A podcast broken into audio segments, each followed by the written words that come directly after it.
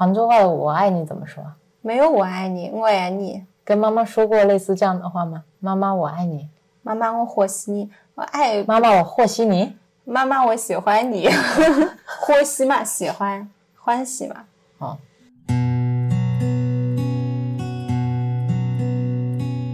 Hello， 大家好，这里是木星记，我是Cen，我是 Rio， 我们是一档专注于闲聊的播客。你笑什么？我没有参与最后的合音，让大家感觉不一样的开头嘛，又可以证明我们是每一期单独录的嘛。对呀、今天是2022年10月3日晚上8点08分，我们在7点半的时候就开始录播客了。前半小时呢 ，Rio 成功的录失败了一期播客，然后他刚才感到有一些挫败。我问他为什么，因为我刚开始的时候太自信了。他说这个话题哦，不用书，全部都在我脑子里。不，我是这样的，我拿了一本台版的竖排的繁体书，我跟你说今天我要跟你说书，我说翻开就可以对着跟你栩栩如生的讲，结果卡了半天，什么都说不出来。基本上 Rio 是说3句，那个竖排的书好像就到了阅读的边界，所以就会一卡一卡一卡。为了大家的体验，我们决定好好理顺了再跟大家聊。然后我想今天跟大家分享一个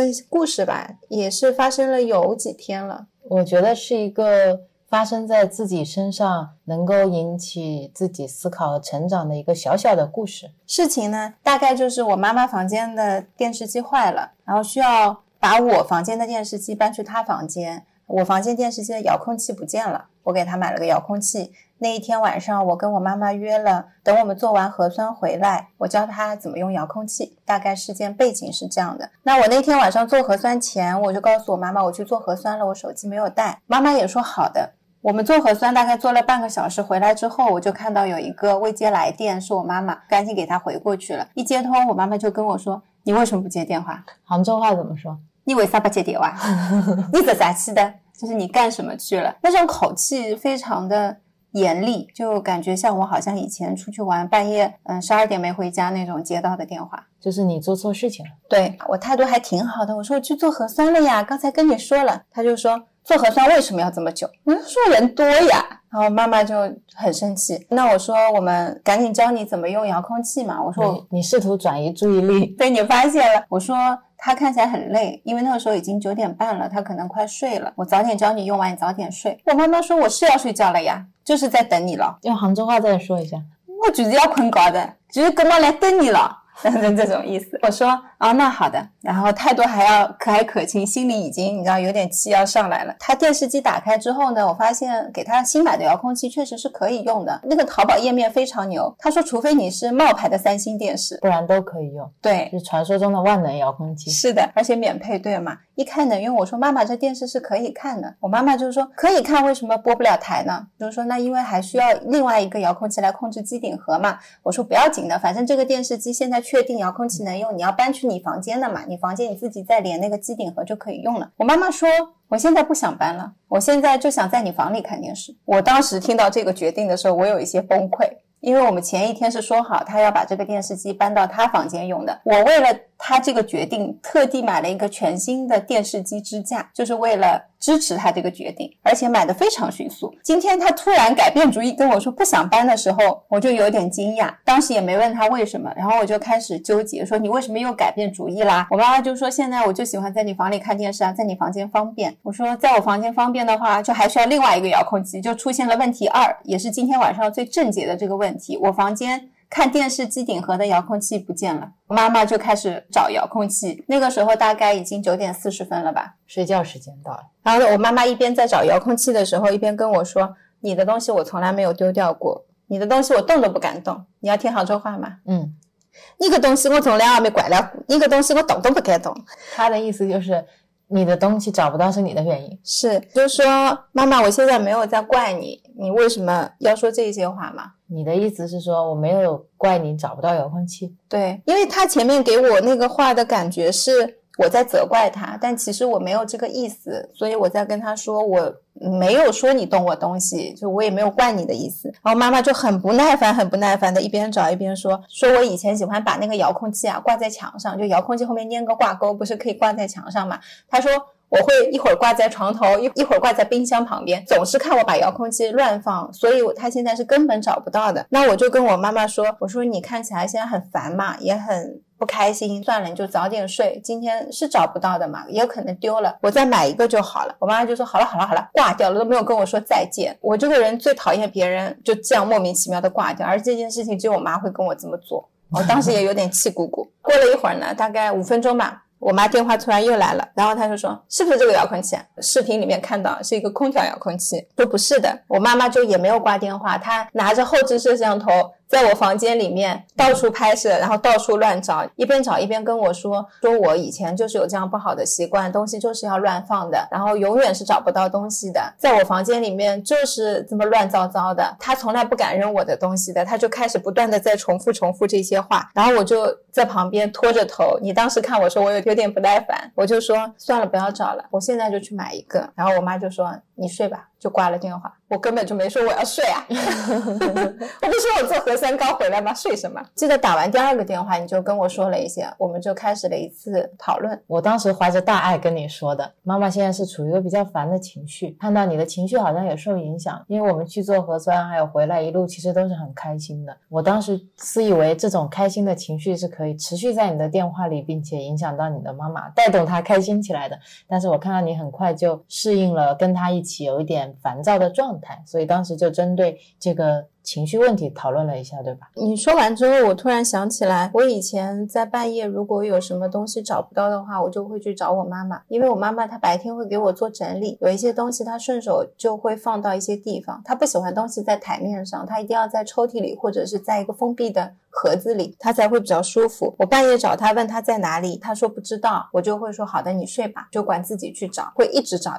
那我妈妈就会很害怕的起来帮我一起找，然后一边找一边就会重复前面电话里跟我说的话，我从来不敢动你的东西，我也不会扔你的东西，就不断的会重复这个话，就会跟我妈妈说你去睡吧，我自己找。自己陷在那种情绪里面，其实你说那个东西对我来说有多重要嘛，也没有特别重要。当时自己就有一种坚定的信念，这个东西今天找不着，我是不想睡了。所以你坚持的是什么？我不知道我在坚持什么，好像跟着了魔咒一样的。比如说我今天回家想找一张红色的纸，这张纸我找不到了，我去叫我妈，叫她起来跟我一起找，我们俩都找不到红色的纸，我说你去睡吧，我还在房里找红色的纸，找不到我就非常烦躁。但你问我红色的纸我到底有多重要？没有多重要，不影响我睡觉吃饭的。对啊，你用一张白色的纸替代一下不行吗？对，这是我的第1个阶段是这样的。然后到了第2个阶段呢，我就会有一些感觉我给我妈妈造成了一些压力。通常来说半夜如果有想找东西发现没有的话，我尽可能让自己能拖延到第2天早上，我不想突然叫我妈妈起来，跟妈妈说帮我一起找，或者你要回忆，打断她的睡眠。因为后来我发现她睡眠很浅，被我打断过了就会睡不着，半夜会老起来上厕所，压迫自己吧，就让自己忘记这件事情，想象那个东西没有多重要，一个晚上都在想这件东西在哪里。总之会尝试自己去找，然后第2天再问我妈妈。第3阶段就是找不到再买，放下了。但那种放下不是真的放下，是一种无奈。就这个事情我觉得我们可以先暂停聊一下。第1阶段里面你要找一张红色的纸，你找不到你会去找你妈妈，其实有一个很重要的原因是因为她会经常整理你的房间。我觉得你内心是有一种对于自己隐私被侵犯的一种不满感。对，这是我的房间，我的东西，其实应该是我来整理，并且我知道在哪里。如果你今天随意的动我的东西，我会觉得不太开心。当时听到你讲这个的时候，我的第一感觉是你有一种在责怪你妈妈动了你房间的东西的这一层含义在，然后你妈妈呢，其实她也接收到了，但是她又不想放弃自己的控制权，所以有处于这样的一个双方的挣扎的阶段。我觉得你坚持的那个点有一点就是想在捍卫自己，而且想用这种让你妈妈觉得很辛苦的方式，有一些被折磨的方式来放弃去动你的东西，有这样的一层关系在里面。是的，第1阶段。第2阶段呢，我听到的是这样的行为模式让你其实长期处于一个焦虑不安的状态，然后你也看到你妈妈处于这样的状态，你其实是燃起了一种对妈妈的爱，就希望他可以睡得更好。你们并没有从隐私的这个角度去沟通和解决这个问题，而是从妈妈应该睡得好一点，所以她不用来找，让我自己找的这样的阶段。但是我觉得当你这么思考这个问题的时候，你已经忘记了你当初找这个东西的初心在哪里。在第一阶段的时候，我不知道自己是因为我妈妈侵犯了隐私，没有那么明确的去追根究底的去问自己，我产生这个行为它到底背后的原因是什么。如果我揪出来它是一个隐私，可能我跟我妈妈聊掉，解决了这个问题就结束了。对，所以遗留到第二阶段的时候就会变得有点变形。是，就你以为你生出来的是一种大爱，其实是对自己的另一种折磨跟情绪制造。你制造出来的不是开心的情绪，你是另一种委屈，你会把那个委屈放在心里，因为这种大爱是建立在委屈之上的呀。到第三阶段的时候，半放弃吧，那东西丢了再买一个东西就是解决问题的方式，但其实这个并没有终止我找不到东西这个问题，也没有终止你妈妈找不到你的东西的这个问题。对，因为我们彼此都会动这些东西，我们也没有什么规矩，我们也没有说好的我们现在大家一起来讨论一下啊，就是我房间的东西专门找不到，建立一套属于我们两个人收纳体系，20几年都一直是这样的一种模式。所以你底层其实也有很强的不安全感。对，这个就是我刚才听到的，我就是跟你分享一下。谢谢你。那一天还没有聊到这个是刚刚跟 Rio 聊到的，但那一天启发到我的是关于我跟我妈妈沟通过程的那种情绪的变化。通过这个让我突然想到了我妈妈为什么会不断重复这些话，因为现在的我跟她不住在一起。今天这件事情呢，又是我可能搬到舟山1年第一次跟妈妈出现这样的一种电话当中的算冲突吧。就这件事情本身对我来说，我本来都不在我预料当中，我以为是快快乐乐大家聊完遥控器就好了嘛。而且当时你跟我表现出来的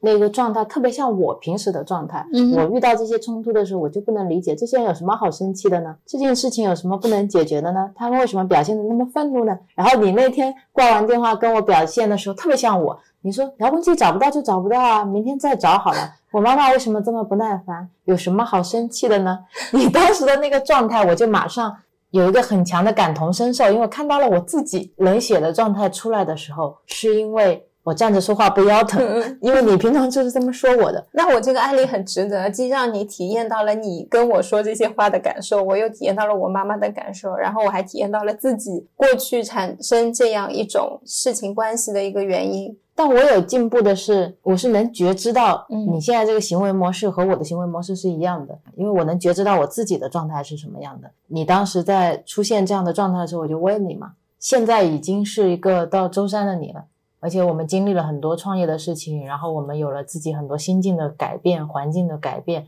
我们成长的很多，但妈妈还是活在原来的那个生活体系下，生活在原来的房间里，然后你的房间还是跟以前一样，她周边的人也跟以前一样，所以她停留在过去，但是你已经走在未来了。然后你用现在的自己来看待过去的妈妈，觉得她的情绪怎么这么莫名其妙，其实是有一点不是很公平的。关于这个点我也是很认同的。然后后来 Rio 就跟我说，我应该把这些事情告诉妈妈，之前在晚上经常找不到会去叫她，然后她要跟我解释等等的这些事情。关于这个我也想说，当时你还跟我说了一个点，你说你妈妈之所以会这么不耐烦，有很大一部分原因是你造成的，你说可能是因为你当初晚上半夜要起来去叫她，不管是出于哪种原因，你叫她起来帮你一起找东西，会搞得她神经也很紧张，找不到东西的时候看到你的那种压力状态，不耐烦不开心，他也会觉得他是不是做错了什么。所以今天即使你没有责怪他，但是当一个东西找不到的时候，触发了他当时的那种情绪，间接引发了他的这种生理状态和反应，所以他很自然的回到了过去。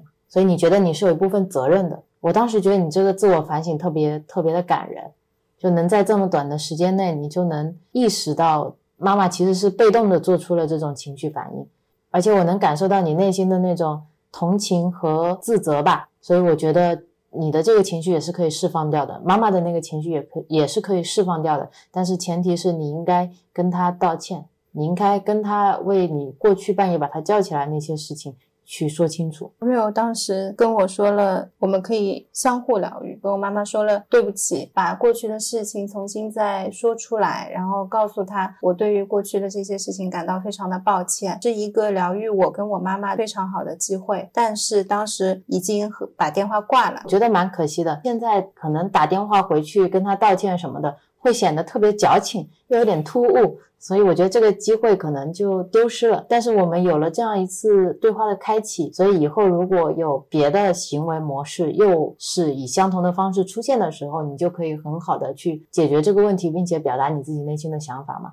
日后还有很多沟通的机会，所以总是还会解决这个问题。但我当时内心有一个顾虑，说这些话怎么用杭州话来表达？那杭州话好像我长这么大，在我们家里面是没有道歉这个体系的。我妈妈会说是我不好，就是这件事情是我不好，就是如果没弄好，但是从来不会说对不起三个字。杭州话翻译不出来，然后跟我妈妈讲普通话又会很奇怪。对我们来说普通话像是母语，杭州话是一个外语，然后又觉得错过了这个机会是有一点点可惜的。是的，没想到你的最大挑战是这个，不是心理建设，是语言上的障碍。是因为你还问我，你说如果再跟妈妈打电话遇到类似的事情我会不会说，我说当然会，只是当时跟你说完当然会的时候，我就开始组织语言嘛，发现杭州话体系崩塌。就在这个时候呢，妈妈打来了第三个电话。第三次接通的时候，我妈妈又拿摄像头拍了一个遥控器问我，说是这个遥控器吗？看了一下，又是一个万能空调遥控器。我记得那时候你们俩都笑了。我说不是的，是空调遥控器，我就笑了。然后我跟妈妈说我们家为什么有这么多空调遥控器，但我们家只有2台空调，能找出4个空调遥控器。然后妈妈也就笑了。在笑的时候，我觉得谈话的气氛就突然变轻松了。那我就跟妈妈说算了，买个新的好了，10几块钱也不是很贵嘛，去睡好了。我妈就说好的，还是走去她房间了。她做了一个很搞笑的姿势，她把她的脚翘在了她的床头柜上，然后跟我打视频，那个视频没有切换回自己，还是后置的，我就看到了他那个脚翘在上面呢，正好拍到了一个小天使的摆件。那个小天使的摆件是我走之前特地从我房间放到他床头柜的，小天使可以陪伴他，保佑他。拍到的时候，小天使就坐在化妆瓶的盖子上面朝我笑，就知道是这个是时机了。我就跟我妈妈道歉了，用杭州话说的。现在用普通话说，是我以前找东西经常会半夜把他叫醒，而且会特别着急嘛，所以他现在一给我找东西也会有这种着急的情绪。我和他道歉，我说对不起，然后我妈妈就说是你不好呀，电话也不接你一个人在外面我会很担心的。我就会发现我跟你道歉的是说半夜找不到东西，我妈妈回复我的竟然是今天没有接电话的事情，就觉得有点像情侣吵架，吵不到点上。对，我又跟我妈妈说我以前是会乱放东西的，然后我东西也不知道在哪里，我说就针对这个我也跟你道歉。我妈妈就说是你不好了，东西乱放。但他在说这个的时候用杭州话说已经是很轻松的口气了，有一点宠爱的口气，说是你不好，是你不好了，就已经这样了，不是那种很凶的。很凶说出来是什么样？是你不好了，那个是稍微有一点温柔的语气。然后我说是的。后来我说完这些我妈就笑了嘛，笑了我就说那你睡吧，我妈妈说好的好的，她也找了一圈很累了，然后他就睡着了。打完这个电话的时候心里面是很开心的，很平静，很舒适的，真的有一种疗愈的感觉。我相信我妈妈那天晚上也会睡得很好。遥控器这件事情一点都不重要，因为还有个后续，当晚就买了遥控器，第二天发货了。第二天晚上我妈妈告诉我她找到了那个遥控器。好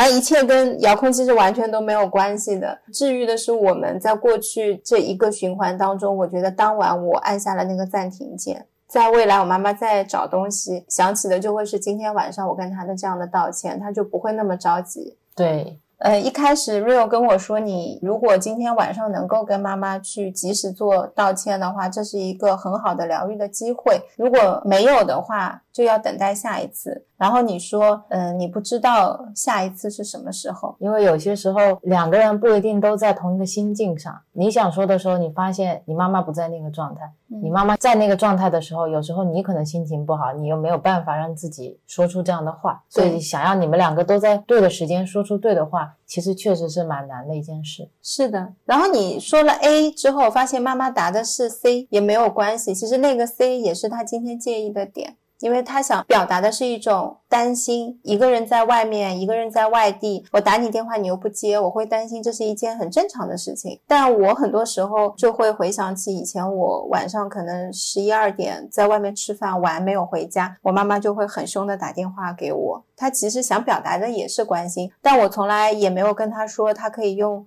怎么样的方式跟我表达关心，我还一直也在接受这样的一种循环，然后我妈妈就会一直以这样的方式不断很多年都是这样在表达她的关心，但我每次听到的时候都不觉得是关心，每次都觉得是一种责骂，说你怎么这么晚还不回来。对，而且她会加一句让你气到飙血的话，什么？要么就不要给我回来。好啊，我今晚上睡同学家的，在这我就没有，我就说哦，好的好的，你不要生气。如果是现在的我坐时光机回去的话，我就会告诉妈妈，如果你是担心我的话，你就告诉我你担心我，你现在说的这些话让我感觉到的是一种责怪、责骂，然后还讨厌、厌恶我，不想让我回家。如果这些都是你想表达的真相的话，那我已经接收到了。所以你们一个事情解决两个误会，各自在回答着对对方其实内心的一些亏欠嘛。对，感觉是一个时光机疗愈法的升级版，远程时光机疗愈法。这是一种即时疗愈法。是的，这效果非常非常的好。我觉得它像是一个涟漪，像是身体内的解决问题的一种情绪的蝴蝶效应。哦，原来今天我们在介绍第二种疗愈法，很快推出新产品了。马上就刚刚聊天的过程当中，我们推出了一种即时疗愈法。对，这个疗愈法的疗效跟时光机疗愈法差不多，但是它会让你立刻体验到轻松感跟治愈感，就是你的病瞬间就好了。你刚才说的这个涟漪效应可以再展开说说吗？那我道歉，是因为我们现在又发生了一件一模一样的事情，这件事情是惊人的相似，这么多年不断的在重复发生，就叫即时破局疗愈法。可以，因为它像是你在不断循环的过程中，你跳出了这个循环。是的，而对方没有。是的，你就看他在这个循环圈子里面，一开始的我是不懂，就是你为什么生气呢？你怎么这样呢？这有什么可生气的？直到后来发现，哦，他这个循环在以前是由我一起的，你们俩一起在滚，你们俩一起制造出了这个循环。对，他不是我妈妈一个人变成这样的。对，所以我会需要跟他一起拔出来，把他也拉到圈外面，然后我们今天晚上就把这个圈关闭掉了，以后就不要再启动这个圈了。所以这个疗愈法有一个很重要的前提条件是 AB 其中有一个人已经出来了，并且他能识别出这个循环模式和行为模式。然后如果你识别出来的时候，你马上要警醒自己，以疗愈的方式去把对方也带出来。而这疗愈的方式可以是你跟他针对以前的问题进行道歉，或者你为他现在的改变进行感恩，或者是你们就探讨到当时为什么会有这样的根本问题的发生。因为那天我跟妈妈没有聊到当时的，就是我是出于不安全感才会对她做那些事情，那如果告诉她，可能能解决同时其他的一些问题，就其他的由于不安全感和隐私问题造成的其他放在心里面的缺口也可以解决掉。对对，但那天晚上我是觉得特别快乐的，为自己的勇气感到骄傲，像以前我是不会的，也硬扛着，我才不要给你道歉。大家总觉得道歉很难说出口，道歉其实是一件更容易的事情。是，但大部分时间是因为方言的问题。好像你跟陌生人是很容易说出口的，比如说我今天不小心坐地铁踩到谁了，你就会说哦对不起，我今天拿手机的时候不小心拐到周边的人了，我也会说哦对不起，就非常轻易。但等到跟家里人、跟很亲近的人或者跟朋友的时候，你好像就比较难说出对不起或者谢谢，觉得这些在我们这么近的关系里面似乎都是不需要的。我每天跟你说100个谢谢。我也是，就说明你真的每天都有对我好，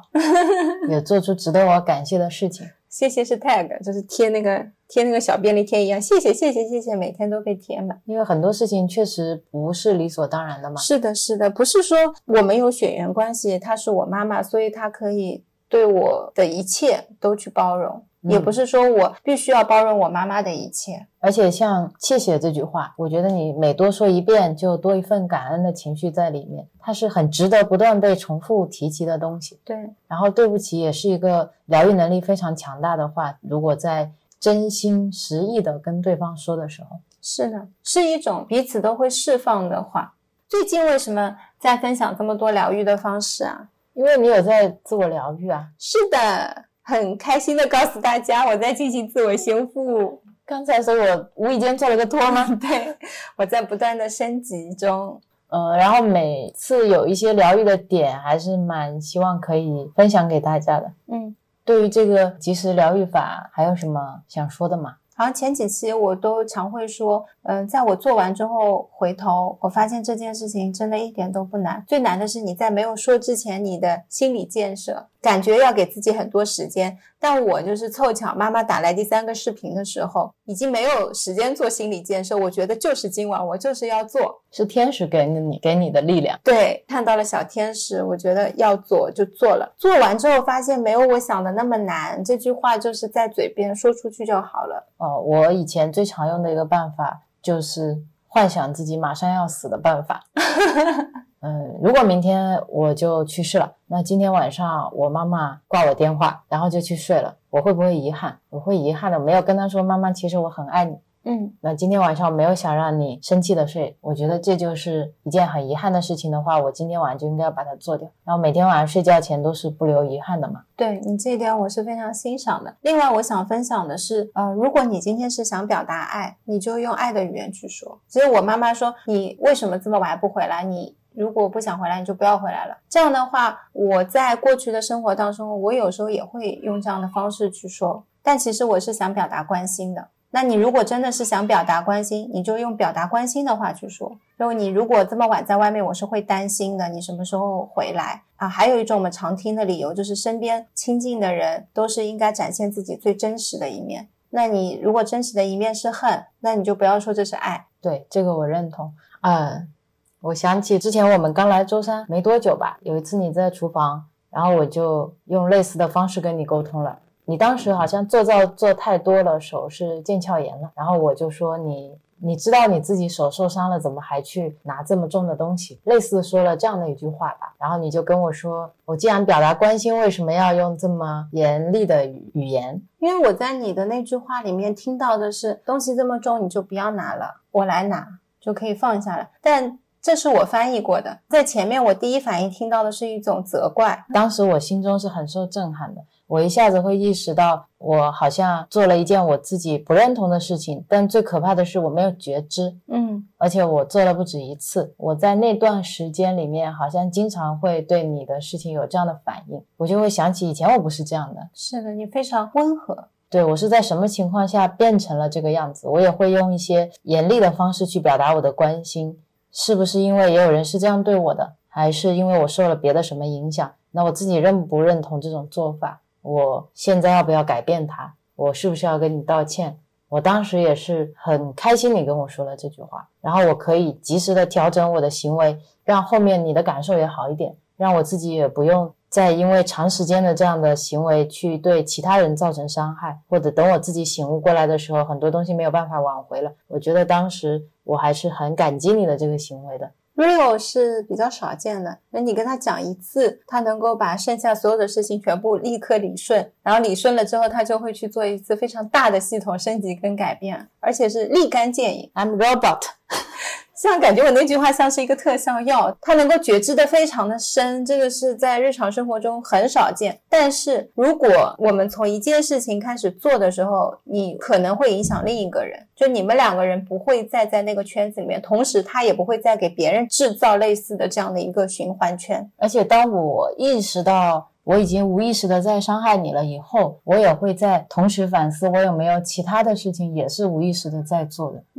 我就会开始让自己的大脑有意识的去思考自己和观察自己的一些行为，有可能能找到别的我没有意识到的一些不好的行为。我觉得对我来说是一个特别特别好的成长故事吧。也借今天这个机会分享出来，并且再次感谢一下你。谢谢，不客气。所以现在我每次不太清楚的时候，你就会出来跟我说，这就是我们2个人日常沟通。所以说这个即时破局疗愈法，我觉得是对2个人都很有好处的。不必再为我妈妈找不到遥控器这件事情有延续性的生气，然后这种情绪每一次带动起来的时候，你的身体都会制造相应的化学物质来影响你。而且你也不要去担心你妈妈会接受不了或者承受不住你的这些道歉或者你的感谢。我觉得这种担心也是某种程度上你不够信任你妈妈处理事情的能力，是所以你要绝对的信任她是一个成年人，并且她会以一个合乎情理或者合适她自己的方式来处理这个事情。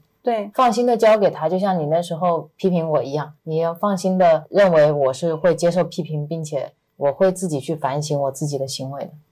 特别是一些很细小的事情。是的，不要忽略这些很小的行为。然后破局其实不是一件简单的事，你要先走出那个循环不是一件容易的事，这个我们后面的播客就会聊到你的身体是怎么给你自己建立起一个牢笼一样的循环让你走不出来的。也就是我今天录了失败的那期播客。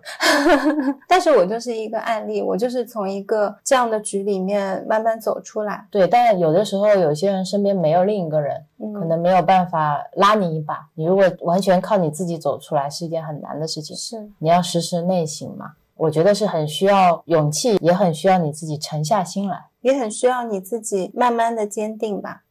像我的话可能前5-6年都走得很慢，但是我没有放弃，我在找很多种方式去突破，不管是什么，我觉得至少我在努力着，我并没有就这样接受了。而且一旦你体验到那个疗愈的轻松感了以后，你不会忘记这种感觉的，你不会再次拒绝这种感觉。对，在之后你会更容易的进入这种状态。是的，这种方法就是你越用越好用，越用越熟练，越说会越自如，你的整体的思考模式就会进入另一种方式。对，然后今天就分享这些吧。好的，大家拜拜。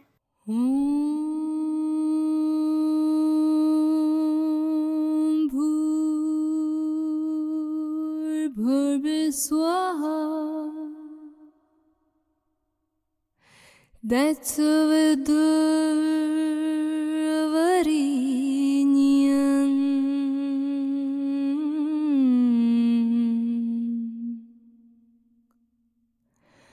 Перегоди возъяды мои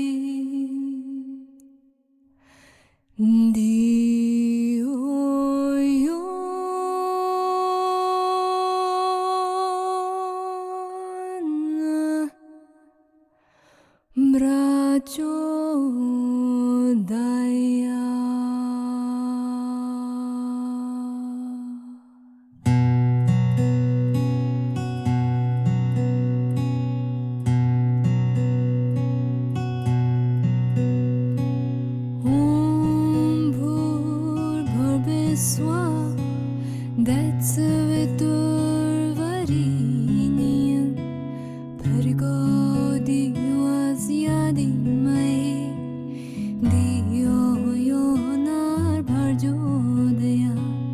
Ом Бур Бурбесва Дай цветур варенье Пригоди Yazdi mai diyo yonar